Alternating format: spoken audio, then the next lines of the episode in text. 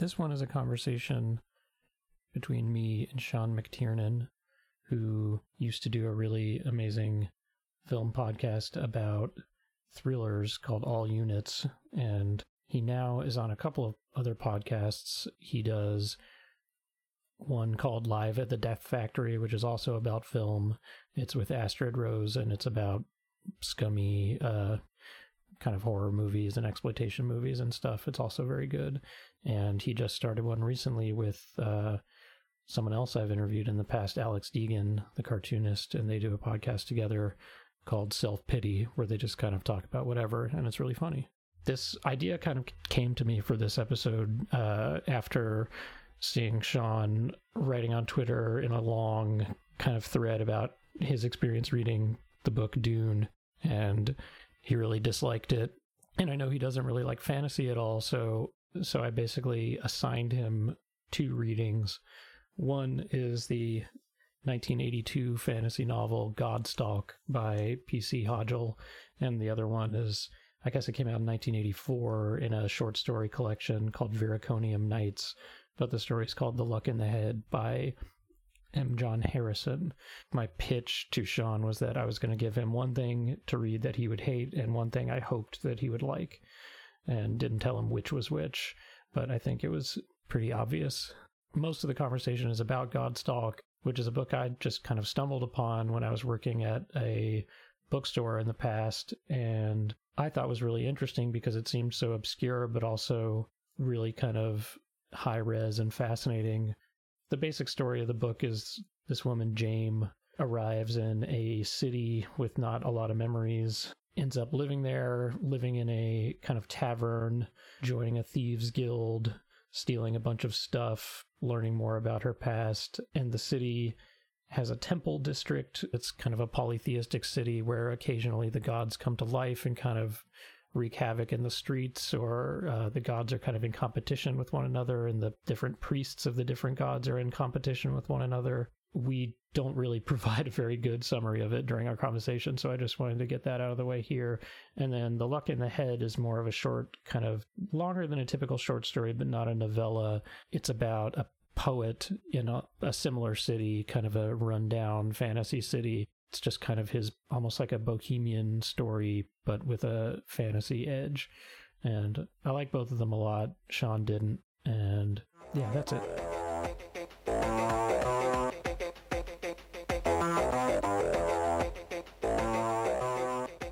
At the end of your career with being basically ignored or uh, misunderstood for so long, you just seek the refuge of uh, beautiful horses. I mean, like that's why. Why do you think "Goodbye Horses" is such a sad song? You know, that's that's that's the end of the end. You know, that's that's why everybody knows what this song is, right? You know, it was in Silence of the Lambs. It was in two Kevin Smith films. You know, like it's it's it's a big deal. But um, and it's but, now a YouTube sidebar for it, it, it plays next after every song for me. Uh, excellent. So it's like that that um that city pop song from a few years ago with the happy oh, yeah. woman and that yeah yeah. But um, but so someone tracked her down, and she is a bus driver and was like, "I'm very happy being a bus driver. I don't really think about the song that much or whatever." And um, yeah, just a just a really striking thing because you you don't um on Staten Island but you don't oh, wow. hear yes so you don't hear so it's funny because there have definitely been people on her bus listening to that song when the person driving them is the person who made that song you know but you don't think about it. i think there's a lot of creative people especially uh, women that's probably a coincidence um, that uh, that that kind of have these creative they don't peter out or anything but it's very difficult to maintain unless you can be trapped in amber to maintain some sort of artistic vitality you know um, it's either that or you turn into I don't know, John Waters turning up at the Red Scare podcast or whatever, where it's like, I guess this is, I guess you're going to keep fucking this chicken, John. You know, like it, it um, it, it, because I love when artists who are around in the 70s do digital stuff. I always find it really interesting. Um, even Godard, you know, doing the 3D shit, whatever. I mean, I've told you about the Kenneth Anger film, right? I think I have so. a um I have a film that I've been looking for for many years and still have never found online anywhere. And I, the only I have two friends who are at this screening with me who also remember this film, so I didn't dream it. Okay. But I went to a Kenneth Anger screening that showed it was like a career retrospective, and it showed a bunch of his like 2000s, late 90s video work. And there was a film that was just a found footage film of a guy, or maybe it wasn't. You know, maybe he maybe he commissioned this, but it's like a VHS tape or a DV tape of a guy in his kitchen and he has a watermelon on the counter and he's just like, "Hey, how's it going? I was thinking about fucking this watermelon." And then he he cuts a hole in the watermelon and fucks the watermelon and at the like when he comes a little animated gif of the incredible hulk pops out Oh hell yeah! Yes, you have told me about this. Yeah, yeah, yeah. On on the Uh, same trajectory as Scorpio Rising, you know. Yeah Um, it's it's just so confusing to me that I mean, I guess it, it had the feeling of somebody like learning to use Final Cut Pro, and they're just like, yeah, like you can you can use anything. you can stick a little guy in there. Why not? You know what yeah, I mean? you, yeah, you can, yeah. and then uh, you can make it move around on the screen after. I think Kenneth Anger knows what clips for sale is. You know, like Yeah, I mean, he was born in 1937. You know, um, and he was out there being like, "Oh, "People fuck watermelons." I'm not. I'm not into. I feel bad that I'm putting off talking about what we're actually supposed to talk about, but um, Oh, not at all. I uh, I imagine you're sort of traumatized. I mean, like I said, I, I originally sent this to Joe and Annalise like a long time ago, and I'm, I've never successfully been able to get anyone to read this book. So, uh, in a way, the kind of a lot of the structure of any of the previous episodes of Mess Museum has been sort of a show and tell type th- or an assignment mm, and the the idea being that it's something that uh because I pretty compulsively just kind of tell people to to listen to or read things and then uh, there's something special about actually forcing them to. yes, yeah, yeah, I, I can So- understand that. Yeah. Um, well, But, yeah, so making you read this relatively obscure uh, fantasy novel was some type of aggressive act. that's how I interpreted it. All right. Show show me on the doll where the where where the world where the world building to, yeah yeah um i uh hold on let me get out my google doc called i want to kill myself um but but so i thought so just um little background for the listener who's probably like who's this mysterious man with this horrible voice um so i never never read fantasy stuff ever uh, in my life um like i read lord of the rings when i was like 12 and I thought, well, that's quite enough of that. Genuinely, that was my reaction to it. Now, obviously, being a big nerd, um, I have been adjacent. I've been, you know, Lord of the Rings and whatever shit adjacent for my whole life. So I've picked up a lot of ambient information about it. Like um, a lot of it's racist, um, it's boring, and that goes on for a long time. But I have very rarely actually sat down and, you know, because it's not there's so- there's nothing elementally appealing to me about uh, Americans pretending to be English and like adverbs and the other stuff I would associate with fantasy or whatever. Um, Yeah. So, and I know it sounds like I'm being very dismissive. I am. Uh, but so, so this was interesting to me because this isn't like because I've tried a couple of times because I I love to learn. You know, I've tried a couple of times to um, you know, I, I read the Gene Wolfe thing the first book. You know who Gene Wolfe is? You know that the guy? uh, litany of the long sun.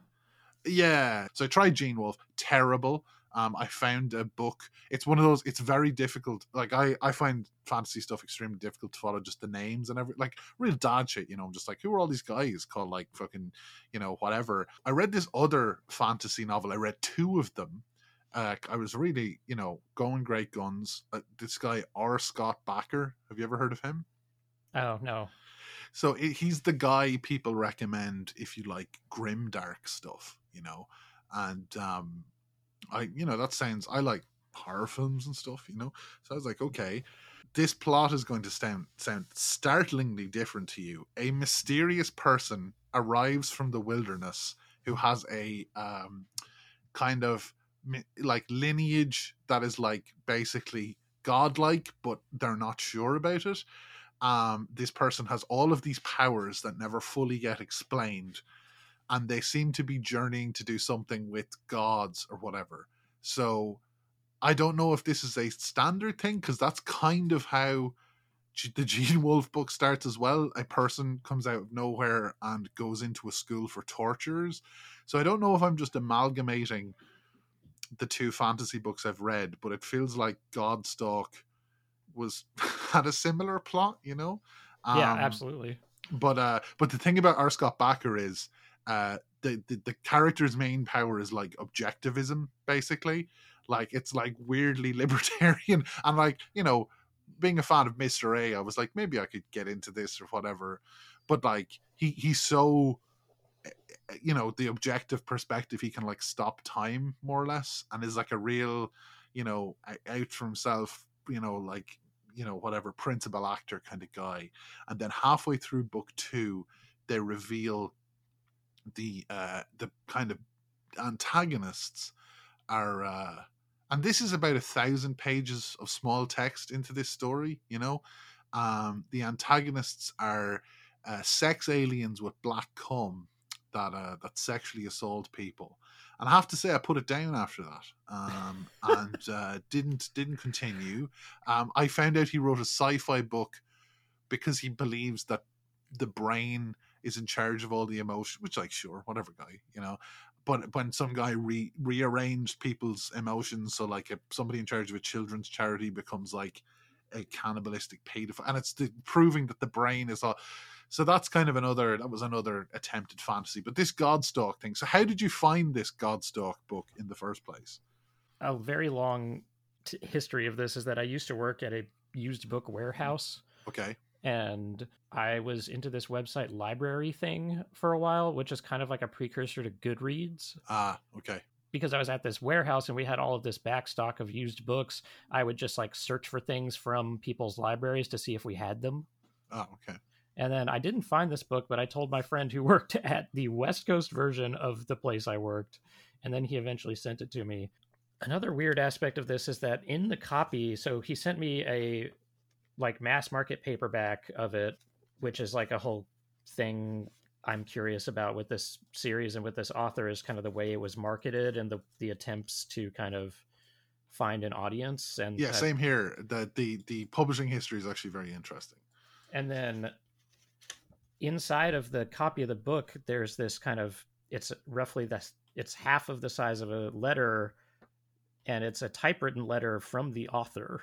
Oh, um, dated March fourth, nineteen eighty seven, and it's to a professor, and it's just like I guess she was a um, grad student or something. I think Anyway, the letter it's really short. She says, "Since you seemed interested, I enclose a copy of my first novel, the first draft of which I wrote during the year I took off between the MA and PhD programs.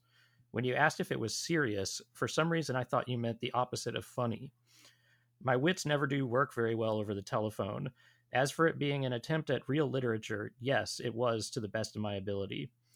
This sort of fantasy seems to have more academic credibility than I ever expected, at least among the children's literature people.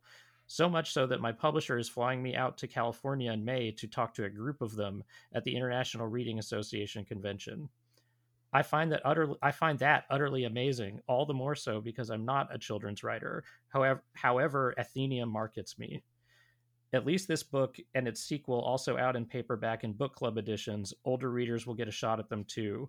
I would include a copy of the second book, Dark of the Moon, but Berkley hasn't sent me my author's copies yet.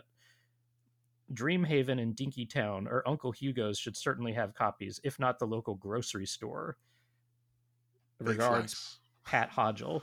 Yeah. Um, that's that's really interesting. That's I mean, because there are I looked up on the internet and there are Hodgelians out there. You know, there are people who are big Hodgel heads, Hodge heads. Sorry, um, that's what they call themselves. But uh, that's very interesting though that the kind of YA triangulation was happening in the mid '80s. You know. Where... Yeah, I mean, I think of it as similar to Ursula Le Guin, but like I read the Earthsea books when I was in middle school, and then I've read them again several times after because they're all pretty short and pretty simple. Those are also marketed as YA books, and yeah. then or like uh, A Wrinkle in Time was not written to be a YA book, but that's just it was rejected by like you know dozens of publishers, and then finally they're like, hey, we could say it's for kids because it has kids in it. It's not really a distinction that interests me very much, to be honest. No, It's- no, and I, I, to be to honestly, eh, the only thing that would interest me about it really, it's two things, right? It's what it's the the new thing where people write books where they actually are like, okay, I need world building, I need themes, you know, like, and there's plans to that degree. There's kind of the NaNoWriMo thing about approaching Yeah. literature, which is part of, you know, I can talk the big shit about this, but I only read like thriller genre fiction and they all do that as well you know? But um but what's interesting is the retrospective thing you're talking about there which these kind of you know these books that were sort of in between are suddenly these ya touchstones and you know that the authors might not be delighted with that. Also like teenagers i mean like books that um precocious teenagers seek out being redubbed ya books seems really unfair to both parties really you know Yeah. um because if they don't think they're reading an adult book they won't read it.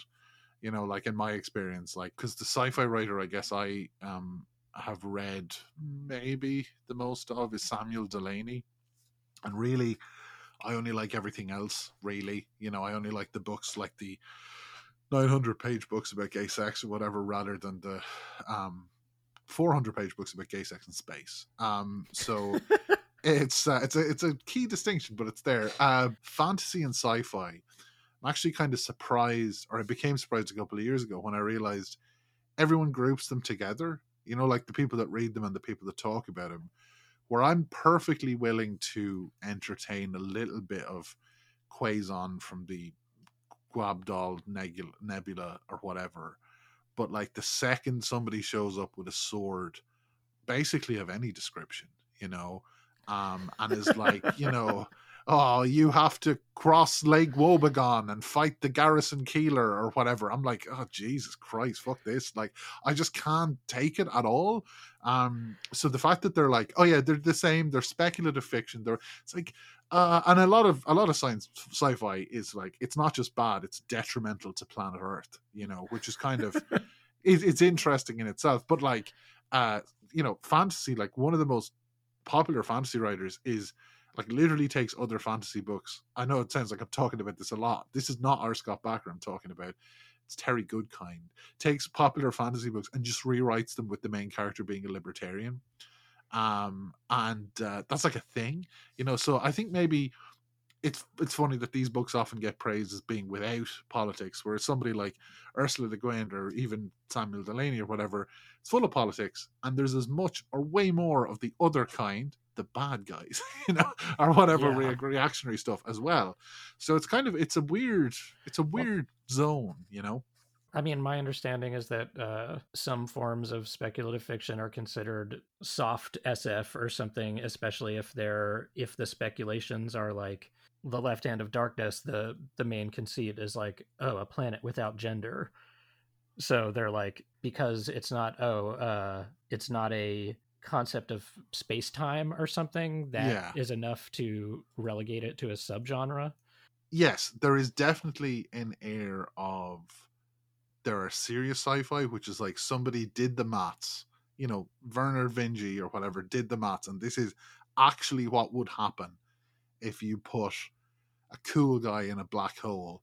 And then there is, you know, um, the Black Mirror thing of like, what if feelings were guns, you know, are um, or that, or that kind of stuff, you know. And there is there's in between as well, you know, like what if text messages were friends? Yeah. yeah. yeah, exactly. Like, what if stuff that's already happening was happening? Please congratulate me. It's funny because you know the the the Rod Serling stuff is way more cutting than the Black Mirror stuff. If you watch it, you know, it's literally like that guy on the street. He's he's Hitler. You know, there's stuff like that, and like oh, a loud guy Hitler. Um, in the and like everybody everybody remembered Hitler back when he was saying that, and now you know it's like oh, you know, internet hard to tell, good or bad. You know, like one of the first episodes we did was the one about uh Howard Waldrop story, which was like a historical story with about like modernist Paris. Uh, Like it was like it had Yeah. like Picasso in it and stuff. But a lot of his stories are basically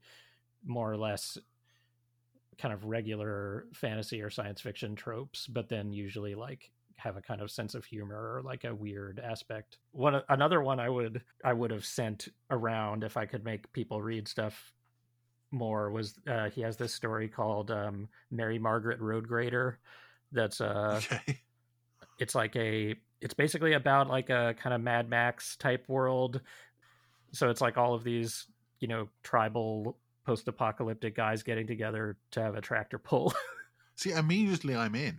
Like yeah. that's good. That's cool. Like I don't know why this, you know, this Gimli son of Guy shit just puts me off so much. But like, because there is a lot of interest, and I'm sure there are. There's the equivalent, you know, where it's like, ah, oh, we must journey to the, we must bathe in the Abe Vigoda. You know, like it's it's like I'm sure there's just as many, you know, there's just as much sword shit that is good, but it it really it's just a brick wall for me. Because my, my, question for you would be, what about in what about in heavy metal? Not not both the magazine heavy metal, but also because I know you listen to a lot of metal. Yeah. Like, does fan do fantasy themes? Is that a is that a world where it makes sense to you?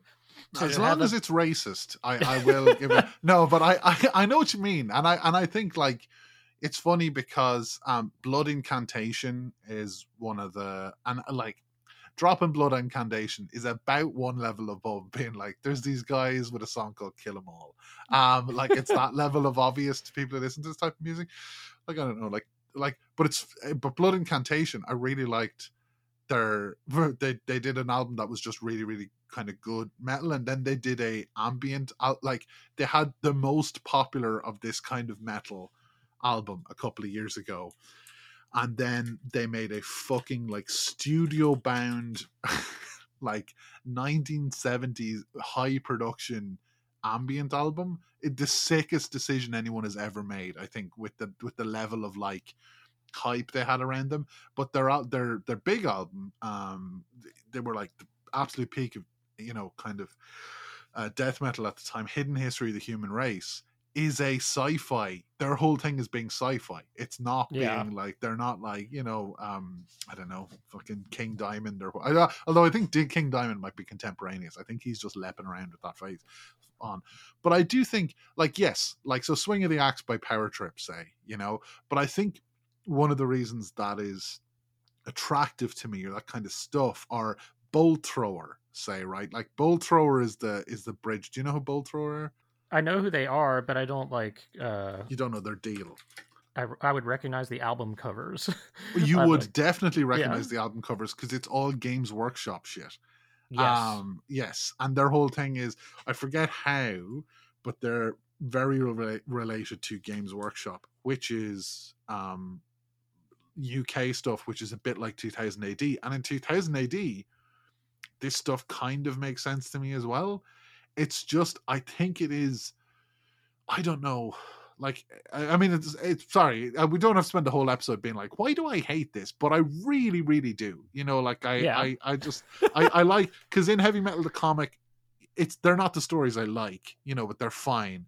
But in metal, you can't you can't tell what those lads are saying anyway you know as long as they don't put like a big fucking iron cross on it or something like that or, but as long as you know they're i don't know medieval anarchists or whatever it's fine but when it's like, I think the other thing is I have a very short attention span, and I can't 800 page book where people are like, read a couple of these and then it gets good.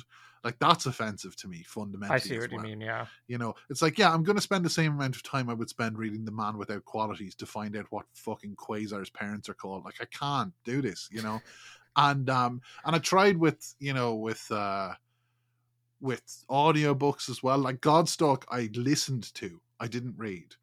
Oh my god, um, I can't even imagine. I, I, I, I, also I would imagine I would really dislike it if I listened to an audiobook of it because I, I I wonder a part of my experiment with making you read this is wondering how much of how much of my high opinion of this book is is gymnastics in my head. How I would describe the experience was like Power Violence, but an American theater kid. Like it was. it was absolutely like it was this woman and she was had a fairly good voice i guess for the main character who's called jane or whatever and um, this book is by the way is about a, a Spider-Man woman arrives at a city with no memories except she remembers everything, and she steals, she steals a pair of gloves. She resurrects a frog, uh, kisses her step brother or something, and then has to go into the mountains. That's more or less what happens, and um, that's right, right? That's fair enough. Yeah, Um, and yeah, uh, she's a part of a a not just a separate race, but like a trio of races that is uh, being chased from dimension to dimension by something that's completely unclear.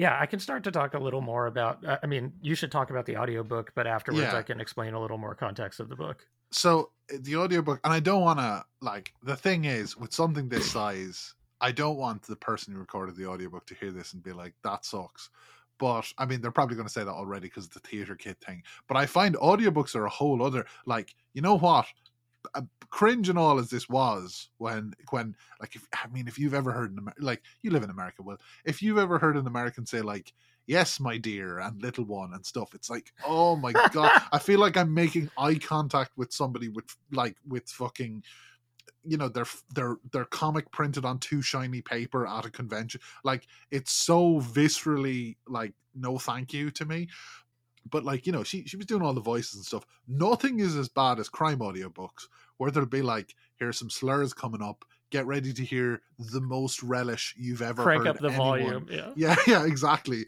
I think it, it was interesting to me as well because it's a female main character. Um, a lady wrote the book, but most of the voices in it, apart from um, Gentle Widow Clepity, are uh, are uh, are fellas, and and her doing the voices was kind of again prob- genuinely less ridiculous than when crime guys are like hello sailor or whatever but it was just it just because i wasn't getting on with the writing and i was like oh i fucking hate terry pratchett shit but um it, it kind of made it a bit less you know there was all this gruff it just it just felt like you know my immortal or whatever like it, it, it didn't it didn't hit for me the the the audio experience Huh. I mean, because I wonder, I, I I really like Terry Pratchett. I uh, everyone does but me i i'm I don't I'm, think that's true. I'm I think happy to be wrong you know I, I think it's um I think it's associated kind of similar with, with Douglas Adams. It's associated with kind of uh to me with like a kind of lame high schooler stuff. Yeah. Or the like thing is i loved douglas adams until i didn't. Like Exactly, I, so did I. yeah yeah and i think i would in my life i would put it along with bill hicks douglas adams and spike milligan were all around the same time for me.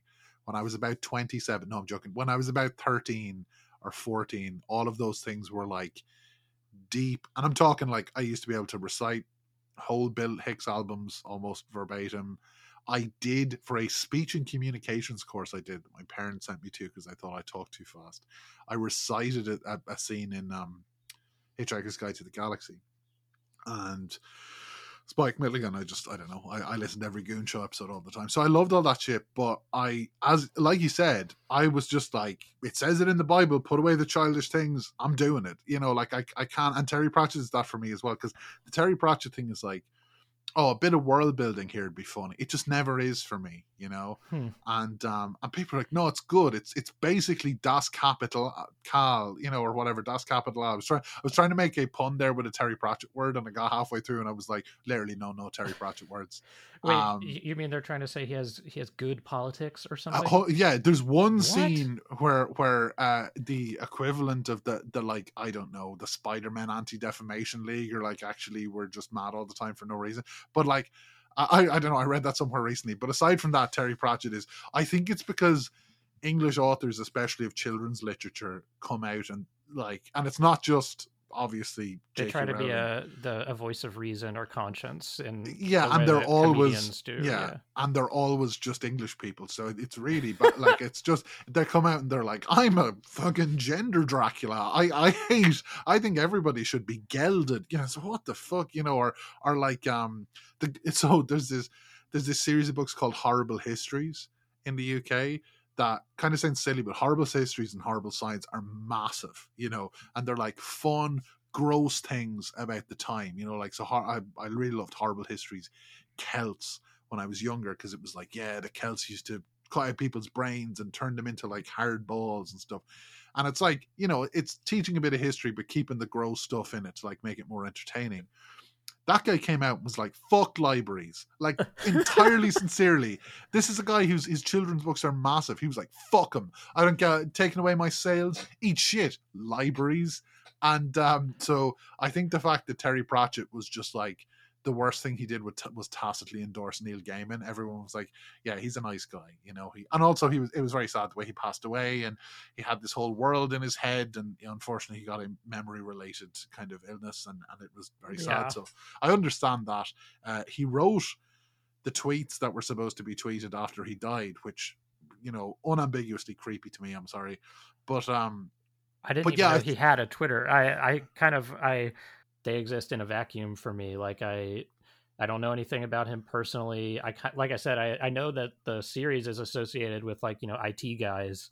yeah, Uh when I actually when I look at what's in the book and the stories and the way they're written, he has this kind of crisp way of writing that is like and I guess we can eventually get into this with M. John Harrison, where I, I find his writing style to be a big draw for me. yeah. well, I mean, he's like, like, yeah, you're like, you're like an older guy talking about basketball. He's got good fundamentals, like, and Yes. I, and I, yeah, and I, I agree actually. I think, and I think that might be where Godstalk, um, which we have to knock a bit of crack out of Godstalk because I spent fucking twelve hours listening to it.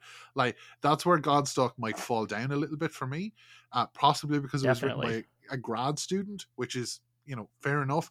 The thing that Godstalk is is it's just a series of it's a series of world it's actually interesting to me because a lot of the criticisms i have don't make sense temporally if you know what i mean because it felt like a video game to me Yeah, I, I loved Um, that aspect of it. Uh, okay it- like right right down to the um the way the protagonist has no memories and so the everything must be explained to her yeah. which is like you know how if it, you know you wake up and they're like do you know how to pause? Yeah yeah yeah, that- And there- it- yeah it is very like that yeah. And i don't know how to describe like i liked the kind of stream of consciousness recombinant nature of the book. Like i like how almost uh algorithmic it is which i guess is not uh, which could be considered a huge flaw or a uh, you know especially if you're thinking of it as uh, like that's why I sent you that quote about that from Energy Sunrise, Flash yeah. about uh, about dance music being you know kind of just barely modulated tropes of what you're familiar with and what you're not familiar with.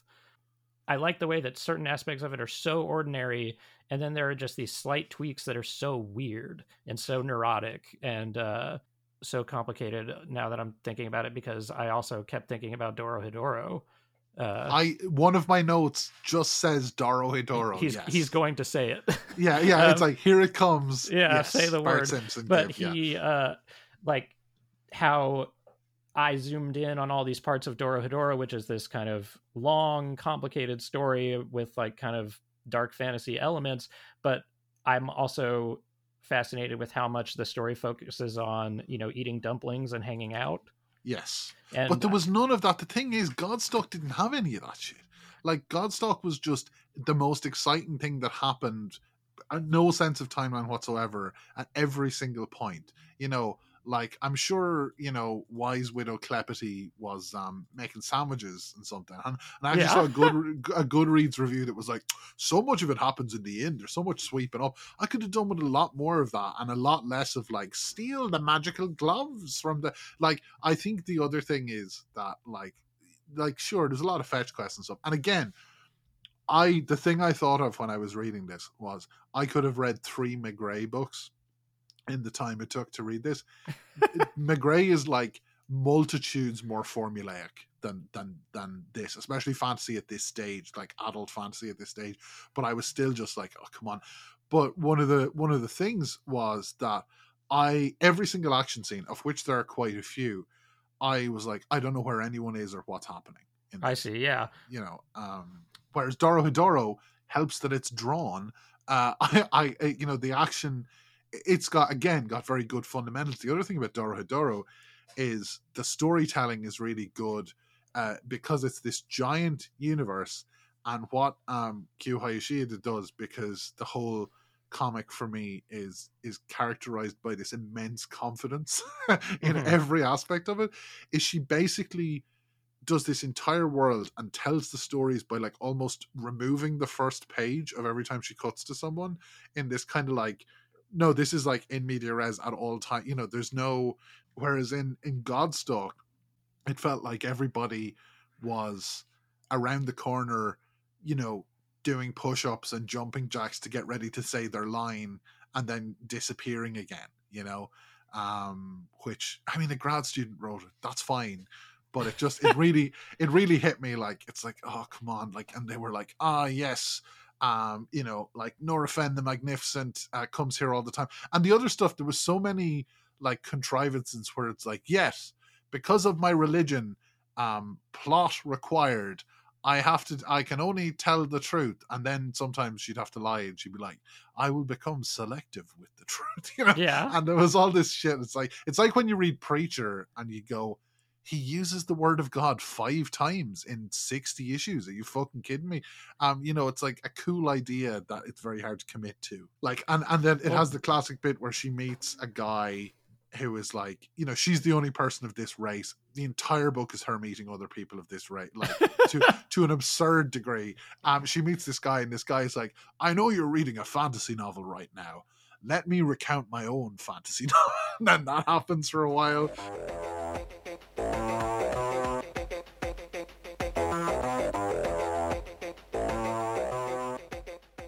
My argument against world building is you could describe anything as world building.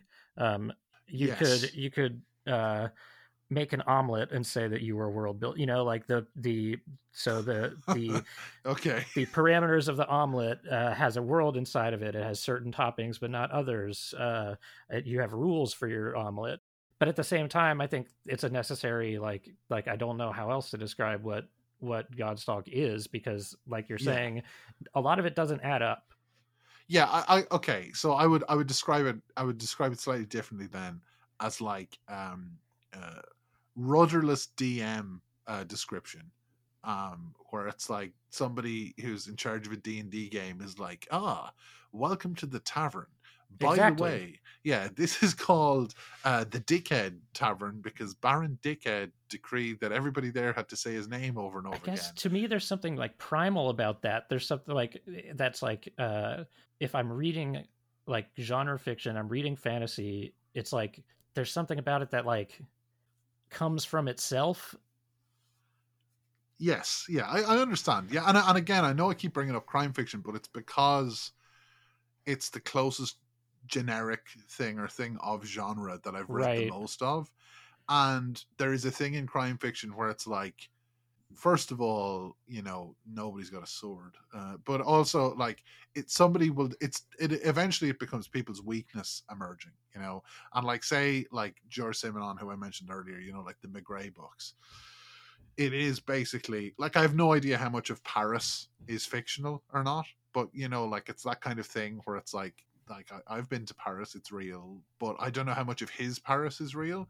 Right. But at no stage is he going to be like, oh, by the way, okay. So in Father Ted, this Irish comedy, there's a throwaway line. I have seen Father Ted. Yes, there's a throwaway line called that somebody just says, oh yeah, you know, there's no East uh, Craggy Island because it fell off, and that's like you know, and that, that's a funny joke. You know, you can kind of say that and then never go back to it again. And for some for fantasy books, sometimes I'm like, I don't know which bit of this, you know, to take seriously or which bit to I have to remember. A lot of this is whining on my part, but it's like you know, No, it's, it's like. But I think a lot of this again. It makes sense that somebody was was young when it wrote this. I sorry, I don't mean to be condescending saying that. It's just a lot of it makes more sense to me now. Do you know what I mean? I like. I think it's tremendously flawed.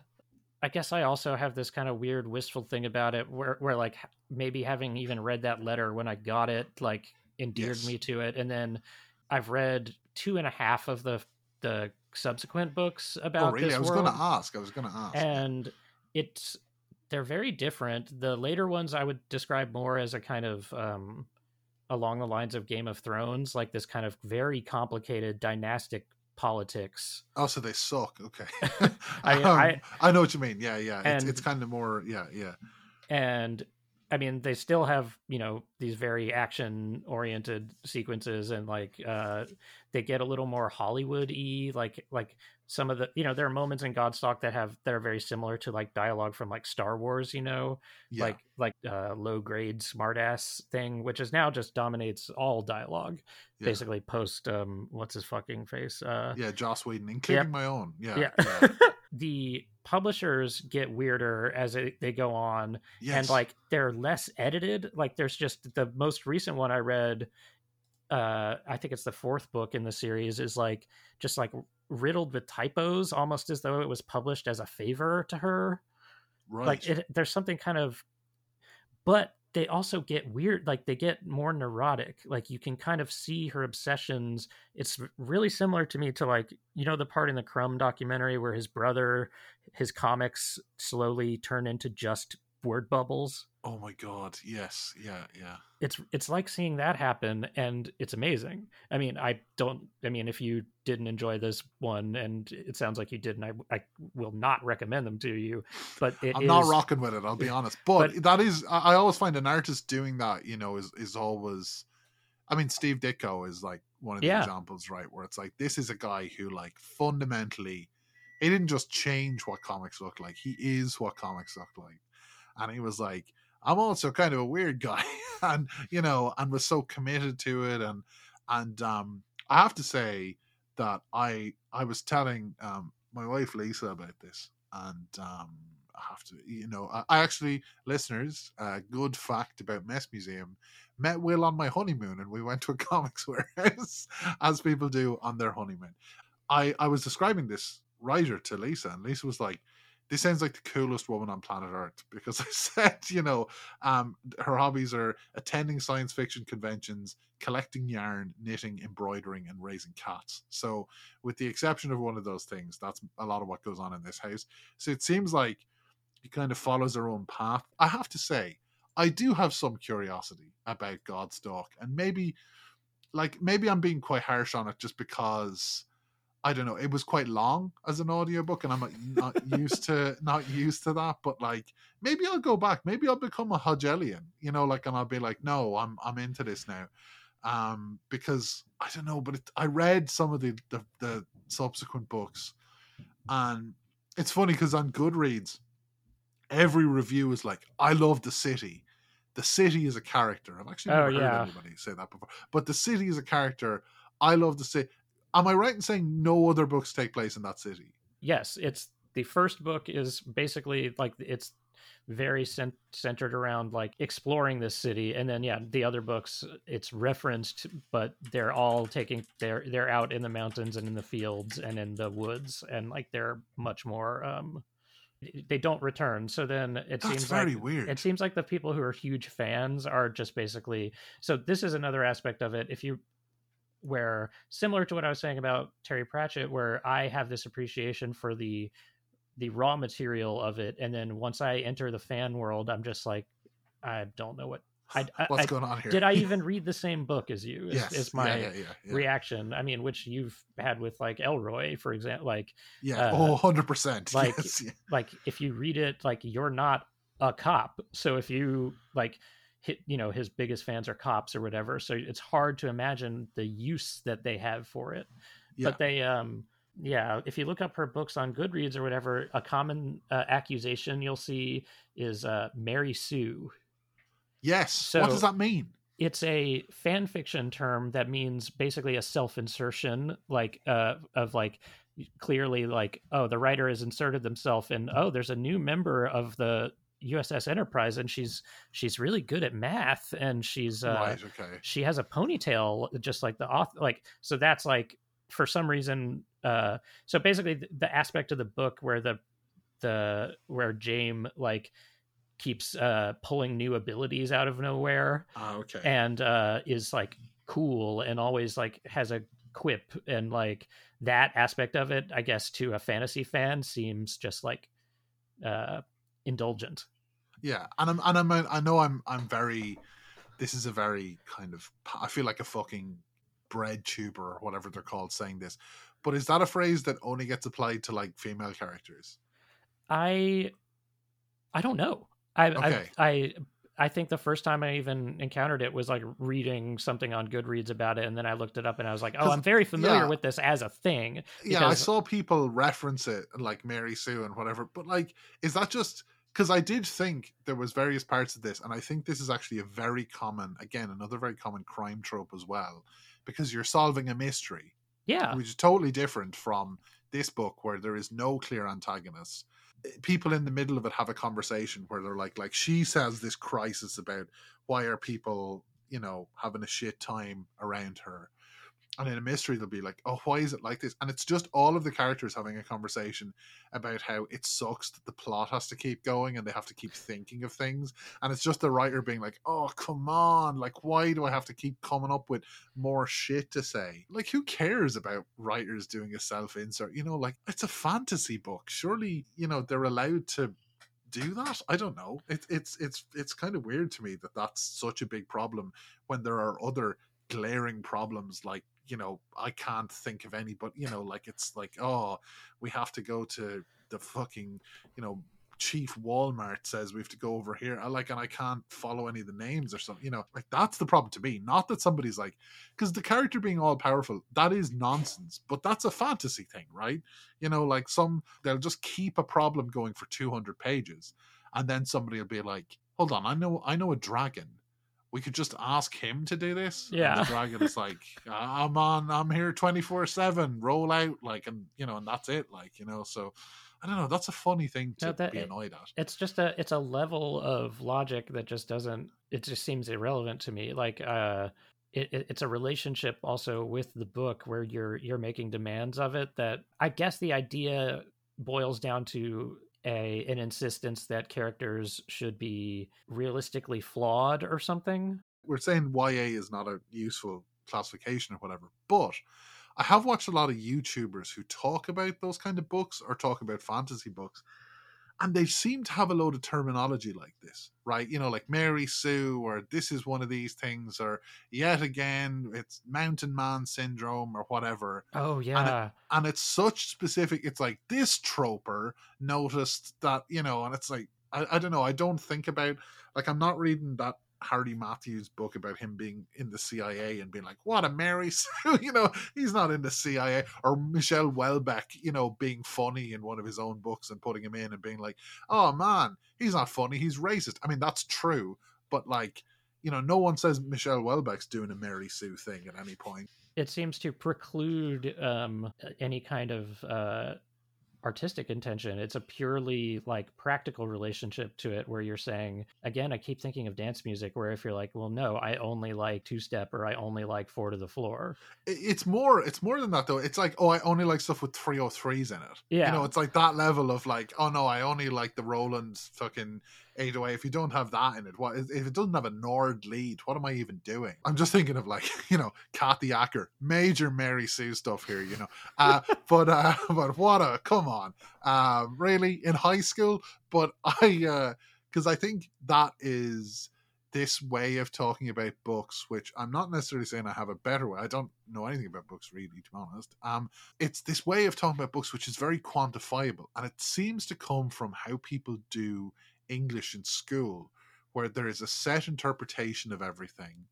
And there is like almost like an equation you can apply to stuff. And you see like fantasy book YouTubers who write their own books and write them like that. And they'll do like post-mortems where they'll be like, uh, Anthony Fantano heavy six on the world building. I really didn't do it as well as I could have. And it's like, you wrote a book. Love yourself. Don't like, you know, go back and be like, oh, it turns out that I really did. I didn't get any of the arcs going here the way I should have. It's like, arcs? You wrote a book. That's really cool. You know, you don't have to ask for contrition because you, oh, you know what they do? You know what they do? Well, they do this thing like they rate people's magic systems. That's a Yes. huge thing where it's like how how much sense. And I mean, I assume this book would make them have a full on. Oh yeah, what's the guy? Is it Rothfuss? Who's the guy that people is like? Oh, it's a this one actually makes sense. there- there's a guy who- Sanderson is another. Oh yeah, there's a guy like- where they're like, yeah, this guy has invented real magic. yeah, it's like everything is logically like nobody's ever doing a kamehameha in his book without like having built up requisite energy, yeah, flown to the right, you know. It's like, man, you need to like live a better life than this, you know? Like, because I see sometimes, again, like you know, when I'm when I'm, uh, you know, looking at reviews of you know, like fucking, I don't know, like Ross Macdonald books. Somebody be like, how did he know the book was there? I'll tell you, mate, you're reading a fucking Ross Macdonald book. Like, oh, the Continental Op wouldn't have been able to see that that fast. Dashiell Hammett didn't give a shit, my friend. Like, you're gonna, you Right. need to just live your life, you know.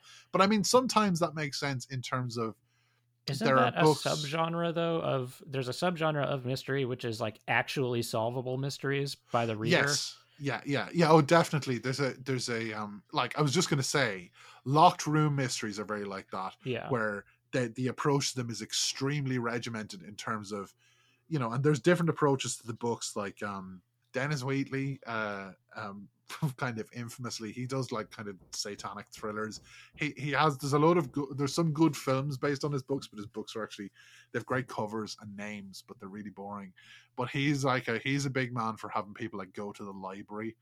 It's like I can't read the book your character's reading, man. Like I don't know what he's looking up. there are moments in detective stories of inspiration, but that moment, you know, there are levels of believability in whether anyone would ever come to this conclusion from the available information. Again, I, I don't know why I keep talking about Maigret, but there's a lot of stuff where Maigret like is talking to someone and it's like, ah, oh, it kind of posits Frenchness as a superpower, you know, because he like he like he's like, oh, obviously he doesn't love his wife because he kept talking about how much he likes going for walks on the set or something, you know, and and sure enough, it'll be the case. Or like, oh, you know, she's a and and a lot of it is very like I read one recently, and it was basically like the whole case hinged on the fact that like somebody was going out with an overweight woman, and they were like, "There's something here. This isn't," you know. So it's I mean, their books are in the fifties; they're horrible, but it is that kind of thing where you're almost asked to like believe they're not realistic or anything. You know, like the Parker books, which I bring up, I think once every 30 seconds, even when I'm not on a podcast. There's no world building. There is actually, because Parker is this guy who constantly has to work with other criminals. And the way criminals are, the kind of criminals there are, are always explained when they arrive in. And there's this perfect structure for like a dynamic where guys keep having to explain themselves Mhm. and whatever because they have to do the job, you know, and they have the phrases and stuff. Parker's superpower is he's, but everybody knows he's like this. He just knows what to do, and he's really, really horribly accurate at predicting people's weaknesses and that kind of thing. And like Parker's definitely a Mary Sue or whatever, you know. Now that I know what that means, but there's no because I felt like in Godstalk, I don't know whether it was an excitement to describe the world or that kind of thing but there was stuff that it felt like she was just throwing a lot of stuff out there Oh yeah. seeing seeing what stuck.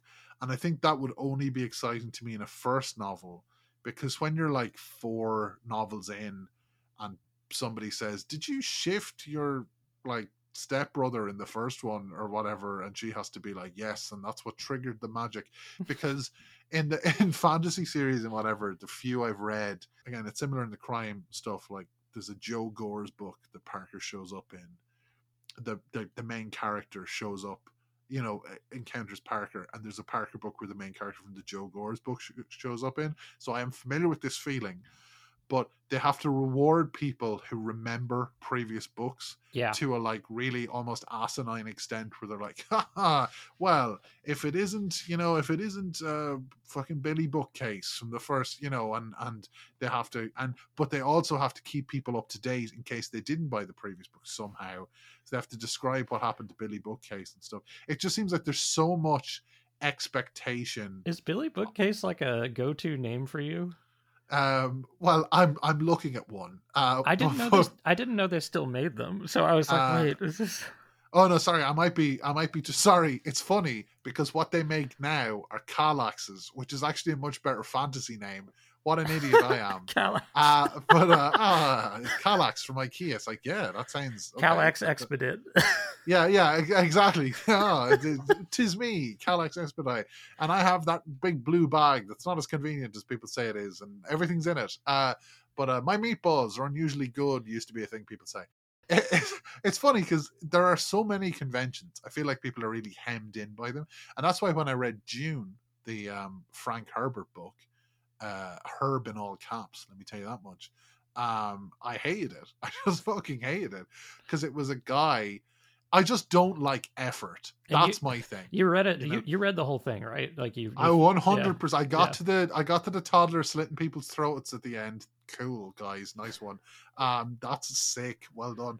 Uh, but I I read the whole thing, and I just found it was just a never ending parade of people being like, "Oh, I see how it is," and then the other character going, "I knew he would see how it is," Yes. and now I'm going to say this, and the other one going, "Yet again." He says, "Yeah, you know yourself, man," and that's exactly what I will do. Know myself, man. I am self, man and uh, and surely your man from um, Dune is the biggest Mary Sue of all time because he arrives on a planet and he's Jesus Christ, and then halfway through the book he gets his superpower, which is he understands the plot of the fucking book. yeah. That's like that's his big thing is like, oh, I actually get this, and everyone's like, how is he doing this? You know, the the spice. I don't know. I think I'm just dumb. What do you think? Do you think it's just like I'm just? I kind of feel defeated by them more than anything. You know, that there's so much you have to keep in your head. what you were describing before about not like uh, you described it as rudderless and then you said like like basically that like there's so many details and it's it feels like detail stew so you Yes. don't know w- what you need to remember what you need to uh, what's a throwaway and i guess that's the kind of quality that specifically just when done in a certain way of course like that's specifically the quality i think that attracts me to some things Okay. and in this book in Godstalk, I like that because once nothing matters, I guess it becomes to me this like pure form. It becomes it's like an abstract painting or something. You know, it's like a uh, a collage Interesting. uh, that that it's become uh, the the air has been let out of it. I guess my question is what's left over. So once all of these details don't matter, so what is left over is, I guess, basically a kind of, for lack of a better word for it, like a vibe. Yeah, I, I get you, but I think like I don't know. A lot of the vibe is very, and this is unfair because this book was written, you know, a million years ago, um, in 1983 or whatever. So, um, I'm not being. Like so much of the standard template was established, like after that. Even though I know fantasy's been going on for whatever, but um, it's it's kind of like it's a little bit unfair, but like a lot of it is so like I'm in a guild, but I'm also a dancer for money, like Yeah. tiny dancer or private dancer, whatever. But I'm also like. I, I dancer for money, but I'm I'm I'm also like trying to get a guy to resurrect religion, and it does feel like it's it is real LucasArts shit where she's just going between four rooms with a weird guy in them and having and having these conversations, and she's just keeping clicking on things until she's like he's a frog or whatever.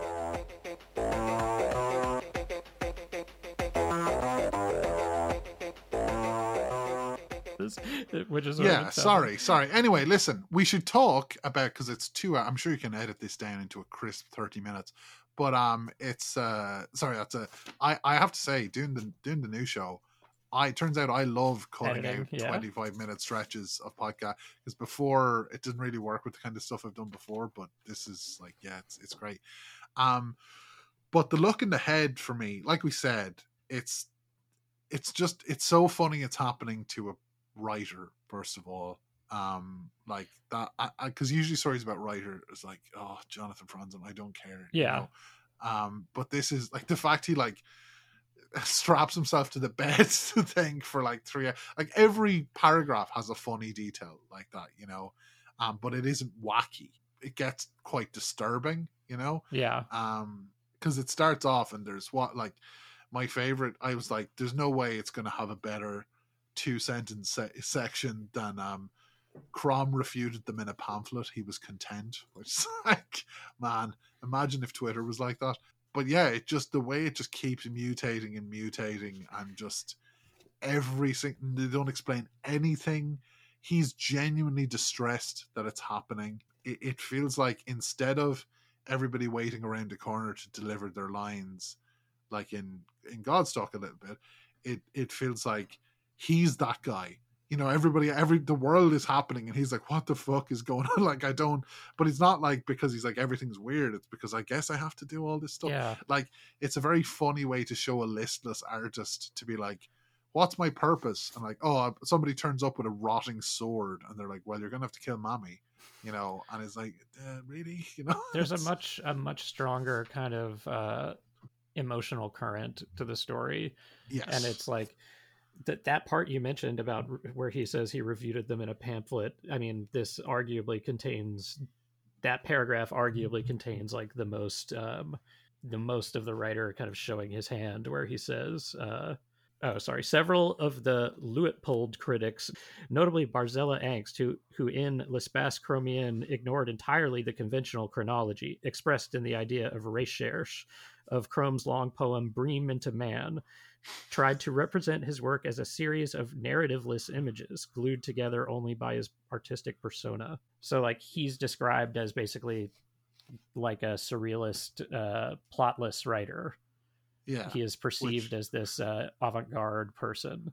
But so it's kind of interesting that the story itself is relatively uh, tight. Yeah, yeah, it's kind of like it, it it is like this is the pamphlet that's refuting that description, you know, you know, in a way because it's like, yeah, all this weird shit is happening, but it's a very simple story. Guy has a dream, uh, goes to a cafe. They're like, oh, someone said you're gonna have this dream. Goes and he meets the insect mask woman. She's like, you need to kill that woman over there. He's like, oh, I don't know. And then as mate shows up and he's like, you know what, I'm gonna kill the. You know, it's very. Yeah. You can kind of do it in two sentences basically but the way it's told is Novak, fuck off. Um, the way I love my cat, by the way. It's just he's he's real chatty and um, he's uh, he's spoiled. But um, but the way yeah, the way it's described. I mean, there's so many like just these casuals, and and this sounds like me making fun of the other book. But stuff like it was the anniversary of the liberation of the Uchronium from the Anapoleptic Kings, and that shows up a couple of other times. And uh, it's just so satisfying the way it comes in these paragraphs. You know, it um, it's uh, yeah. The, the details just... are timed in this very specific way, where the like the paragraph wouldn't be the same without it. No, not at all. And and it, yeah, timed is is the best because. Godstalk, it feels like whenever there's a bit of downtime, it's like, oh, by the way, this is all happening in a there's a babbling brook that talks or whatever. Whereas this is, you know, he's he's having these dreams and um, he's seeing the world. None of it is seen for the first time, but he is dismayed by what's happening, by what he's been made do. He doesn't understand it in a different way than you don't understand it, if you know what I mean. Right. That was the other Ligotti thing that happened to me. Like there's this the, his most famous story is called um, Gas Station Carnivals. And it's a guy talking to another guy in a bar being like, "Do you remember this thing called gas station carnival? There used to be these gas," and he describes what gas station carnivals were like, and it's like this sort of like kind of fun house that used to be beside kind of filling stations or garages or whatever. And he kind of gets to the end. The guy's like, no like you know and, and something else but it's very funny because it's you know somebody recounting a dream and something else is it that and, also uh, i feel like that's a common creepy pasta uh uh, that there is a lot of yeah. Some of the better creepy pastas are definitely uh, they're on his jock. All right, they're very my, my the one I would recommend actually in terms of one about an artist that is kind of the same. Well, I'm not not going to recommend it. I'm going to spoil it. So there's one called. I mean, it doesn't really spoil it, but there's one called the Bungalow House. It's about this guy who, on his break from work, goes to this kind of installation and one of the things there's an installation, and I remember reading this because um, Lisa had a a kind of radio essay that was an installation at the time in something. He, it's this tape recorder, and the tape recorder is an artist, is a guy describing a bungalow house, like a really rotting, fetid house, and your man gets kind of addicted to um, going in and listening to this and he tries to buy it off them and they're like i don't know what you're talking about. You need to leave you know? And it's sort of uh the tape is kind of in the same it's like a slightly more exaggerated register and like delivering the story like this, it's pretty obvious what the twist is, which is he's the guy who made the tape, right? Like, and he has totally forgotten this, and this is kind of into his head and all this kind of stuff. It is about an artist re experiencing his own art and it triggering something subconscious in him because he's the one who made it's like a guy being driven mad by trying to interpret his own art or whatever. It's not the inverse, but it, it feels like it rhymes with the luck in the head in terms of this guy is sort of in this poetry logic or whatever. Yeah. He's, he's, jammed in the logic of his own thing and has to kind of follow it to the end. Like a lot of poetry at the end, everybody's sitting around going, "Oh Jesus!" Um, but uh, but yeah, yeah, Yeah, I mean, I think you're right that it's like does the things that I was describing that I liked about Godstalk, but in this much more muscular and like uh, compressed way. After he's having this dream of this kind of seemingly like May Day pagan ritual where they're like chasing sh- lambs, and Yes. uh, he's he gets handed a piece of paper that says a man may have many kinds of dreams. There are dreams he wishes to continue, and others he does not. At one hour of the night, men may have dreams in which everything is veiled in violet. At others, unpalatable truths may be conveyed. If a certain man wants certain dreams he may be having to cease, he will wait by the aqualate pond at night and speak to whoever he finds there. Like, just something about that is like this uh, genuinely ominous, like, it sounds like it's going to be more threatening than it ends up being. yeah, it's sort of like it kind of is a bit diffuse in a way, but it does have that register. The the thing I found it's from one of the first M. John Harrison books I read. It was this thing I wrote down years ago. Uh, so his more recent books are science fiction, and there's one called Nova Swing that's like so like all the names in Luck in the Head are really funny. Ver- Verigius is his mate, right? That's what is it again? Verigius. Yeah, and then oh yeah, Barzaletta Angst. Like Barzaletta like there's Angst, a yeah. one of the main characters in his more recent series of books. His name is Vic Serotonin. That's eh, see, that's good. That's like Pinchian stuff, right? Where it's like, I know what I'm doing, you know, like I'm not, and it's not just like, oh, uh, I I know I keep saying wise widow Clepity, but like that is, that's a thing in Godstalk that they say a lot, and every time I'm like, really, Ah, um, yeah, this is yeah. a paragraph from Nova Swing that kind of describes what we were talking about with the the long bar at the Cafe Surf was full of fractured sunlight and bright air. Sand blew across the floor from the open door. The staff were sleepy and vague. Someone's toddler crawled about between the cane tables wearing only a t shirt bearing the legend Surf Noir. Meanings, all incongruous, sloshed off this like drops of water as the dead metaphors trapped inside the live one collided and reverberated endlessly and elastically, taking up new positions relative to one another. Surf Noir, which is a whole new existence, which is a world implied in two words, dispelled in an instant, which is the foam on the appalling multi-textual sea we drift on, which is probably Aschemann noted. Aschemann is like the detective in the story, the name of an aftershave. yeah, that you see, if you put a sword in somebody's hand there, I'd be all about it, you know. Like, and and is that from an M. John Harrison book? Yeah, or- that's from Nova Swing. Okay, that's cool. That's good. That's good. Uh, officially declaring that good. I think both fantasy and sci-fi have a lot of scenes where someone is like, "Okay, that's something. Here's what it means. I'm going to think about what that means and extend this logic out." You know, because and um, I guess in literary fiction that happens with like, you know, John Updike trying to imagine what his wife feels like without asking her or something. But like, this is That is You know- that is also uh, speculative fiction. yeah, yeah, exactly. It's like, what if I had human relationships with people? Um, uh, yeah, it's uh, thing they're thinking about is interesting. That's a big plus, you know, like because a lot of the films I like, it's just watching somebody do their job or something. But if it's treated in an interesting way, that's the best shit of all time. But if if it's just, I don't know, a lot of if it feels loamy, you know, or something, it's um, and and a lot of people like that. Like you said, you like that kind of bagginess because it, it allows a space for creativity. It's actually that's probably the thing we've said that is mo- I'm going to think about the most, which is the the extent to which what kind of creative reading you do. You know, like that. Because I think with me, because of the crime stuff, I just admire like succinct technique or something.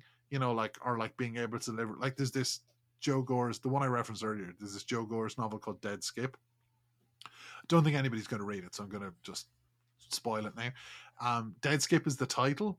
The novels are set in a. It's like Repo Man, whatever. You know, it's people repoing cars in San Francisco, I think okay. and it's kind of one of these things where you're like, is this exciting? It is really intense, and actually, a good YouTube search is car repo and things because it's just the most intense situation all of the time. It's like I know that's what they say in the film Repo Man, but it really is. Like I, I do, I don't agree with the concept of repoing, but you have somebody turning up and just saying the most expensive thing you've ever owned isn't yours anymore, and seeing how people and you know, try to stop me that. stealing it. Yeah, it's amazing. Yeah, yeah, exactly. And like the extent to which all of the techniques in the Joe Gores, because you know, and this this sounds really lame, but the fact that he actually did it, and he's like, no, this is what you do. This is how you get into a car without you know people noticing. This is how you stake out something. But dead skip, the most satisfying thing about dead skip is dead skip is the you get halfway through and they drop the title. Dead skip. What is a dead skip? Dead skip is somebody who we have no way of contacting them and if we don't get this they're contracted by the loan company or whatever and if we don't um if we don't uh, find this person and get them onto him after a certain amount of time we take the debt or whatever you know it's this really technical Oh, term yeah. it's like the worst thing that can happen because there's this It's a guy cold case for yeah Repo Man. yeah, this guy they can't find basically, and they've tried everything. And the guy who did find something to do with this case is in a coma. Your man who is investigating it has been given a certain amount of time to figure this out, which is the amount of time your man potentially could have left to live. See how convoluted this is? I'm giving out about swords, and this is the kind of shit I'm reading. but the incredibly satisfying thing that happens is the big twist of the book is they realize, like 20 pages from the end, that the dead skip is literally dead and it changes the whole they're like this guy they were looking for and they they they work back and see who gave them the information that most made them think this guy was still alive and then they go to that guy's house and figure out that he had actually been posing as your man. The stories got more and more conflicting the more research they did about this guy and they realized that it was two people and the guy was dead. But the idea that you get this far drop the title and it, it makes sense suddenly we drop the title and then get towards the end and you figure out the title has two meanings. Like that admiring that stuff is how i read something but when you're doing this creative reading when you're like like imagining what it looks like or adding that kind of thing that's totally foreign uh experience to me and that's really interesting. I mean, just also speaking of swords, I mean, we could probably close it out pretty soon Sure. because but the the sword in the luck in the head she knelt on the bare floorboards at Crome's feet her back and shoulders curved round the weapon and slowly pulled hilt and sheath apart. At once a smell filled the room thick and stale like wet ashes in a dustbin pallid oval motes of light some the size of a birch leaf others hardly visible drifted up towards the ceiling they congregated in corners and did not disperse while the weapon, buzzing torpidly, drew a dull violet line after it in the gloom as the woman with the insect's head moved it slowly to and fro in front of her. yeah Like, I guess, like, even just taking the tools of a fantasy story, which would be a sword, and kind of making it, first of all, pale, a glowing pale violet and smelly. it's it's because swords obviously this this thing would just cut everything off literally and figuratively and the fact that it's like rotting and greasy you know there's like grease coming through like two levels of the hilt and stuff and it's you know and then when he swings it at the end it like disappears or whatever or like pops or something Yeah. it's uh it's great it's such a good it's such a good image yeah that moment to me has this like uh black metal quality to it. Interesting black black metal is not where it's not the kind of metal like i don't get d- distinct images Huh. like that. I would say like dungeon synth maybe Yeah. or something like where it's like there's a lot of like MIDI, but because that that's more narrative to me than just like you know or whatever like black metal is. You know, um, black metal is a vibe, but yeah, I think dungeon dungeon synth possibly because it feels again like somebody clicking on something and something happening. Um, but yeah, I, w- yeah, I was do know what you mean. more of though. the the static and like degradation, like the buzzing, like that the the sword is described as buzzing for some okay reason. okay like like rot yeah yeah that's because it does kind of rot the story as well i guess from the and it- like the fact that everybody is nauseated by it Yeah. and um yeah do you want me to stop the recording by the way Yeah, yeah, we can do that. I'm uh yeah